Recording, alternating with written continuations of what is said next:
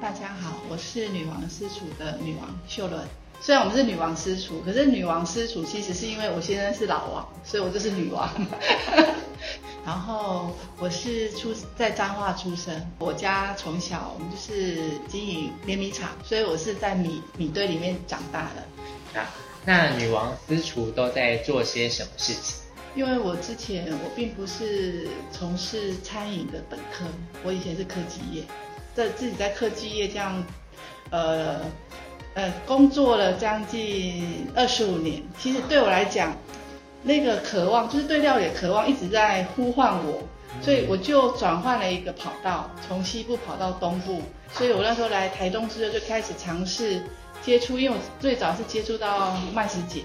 哎，这又更吸引了我，哎，这个理念很接近，所以我就慢慢开始自己在台东这边开始料理，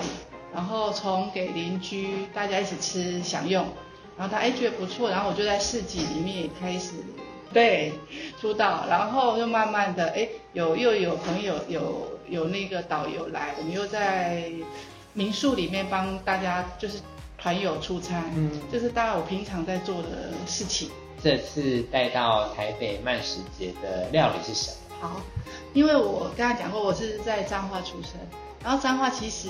有有一道很有名的小吃是控霸粉。嗯，好，在彰化从早餐到宵夜，随时都可以吃到控霸粉，所以我小时候是早餐就可以吃控霸粉的人。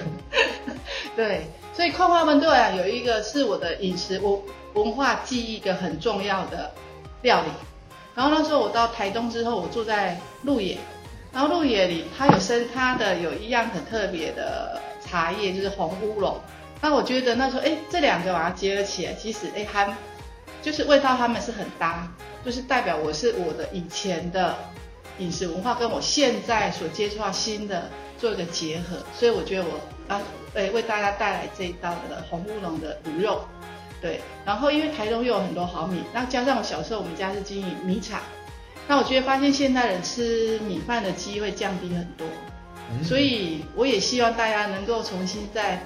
慢慢再吃那种享受一下米饭那种香甜，其实真的很好吃，不用怕胖。好，那因为这次的主题叫做未来餐桌嘛。所以我们也很想问店家说，呃，对于店家未来的餐桌会长怎么样子？好，那个其实我，嗯，因为我们是呃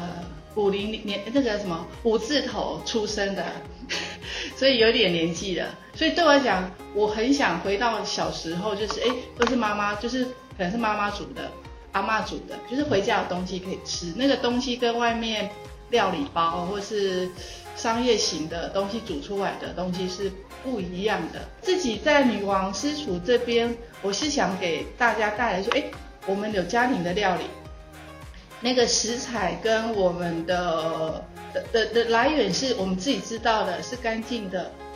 对这个部分，我觉得还蛮重要，因为你要吃到肚子里面去，就你还是要注意一下它怎么它的产地，它的制作方式，对。然后我希望给大家，大家是有在有家家里吃饭的感觉，有幸福的感觉。好，那想要问就是更可能更未来的，可能十年啊，或是二十年，呃，女王私厨的未来走向会是怎么样？未来十年哦，那时候我已经将近快已经六十五岁了。对，那时候我在想，我其实我会以后料理是慢慢趋向于。嗯，简单，对，因为现在很多东西其实还蛮复杂，可是我希望以后是简单，但是又能够又好吃，因为好吃的东西，哎，简单的东西不等于不好吃，嗯，我希望能够运用很多天然的新香料去调味，对，因为像我自己现在的调味品就很简单，就是盐巴酱油，然后顶多有糖，那我希望我未来部分我尽量能够采用天然的。这个植物新香料，因为它这个都是新香料，或是我们的的植物的这样子去搭配起来，让那个调味是丰富，但是它又是简单的。对我希望我的未来的餐桌是能够尽量朝向这个，尽量减少人工的那个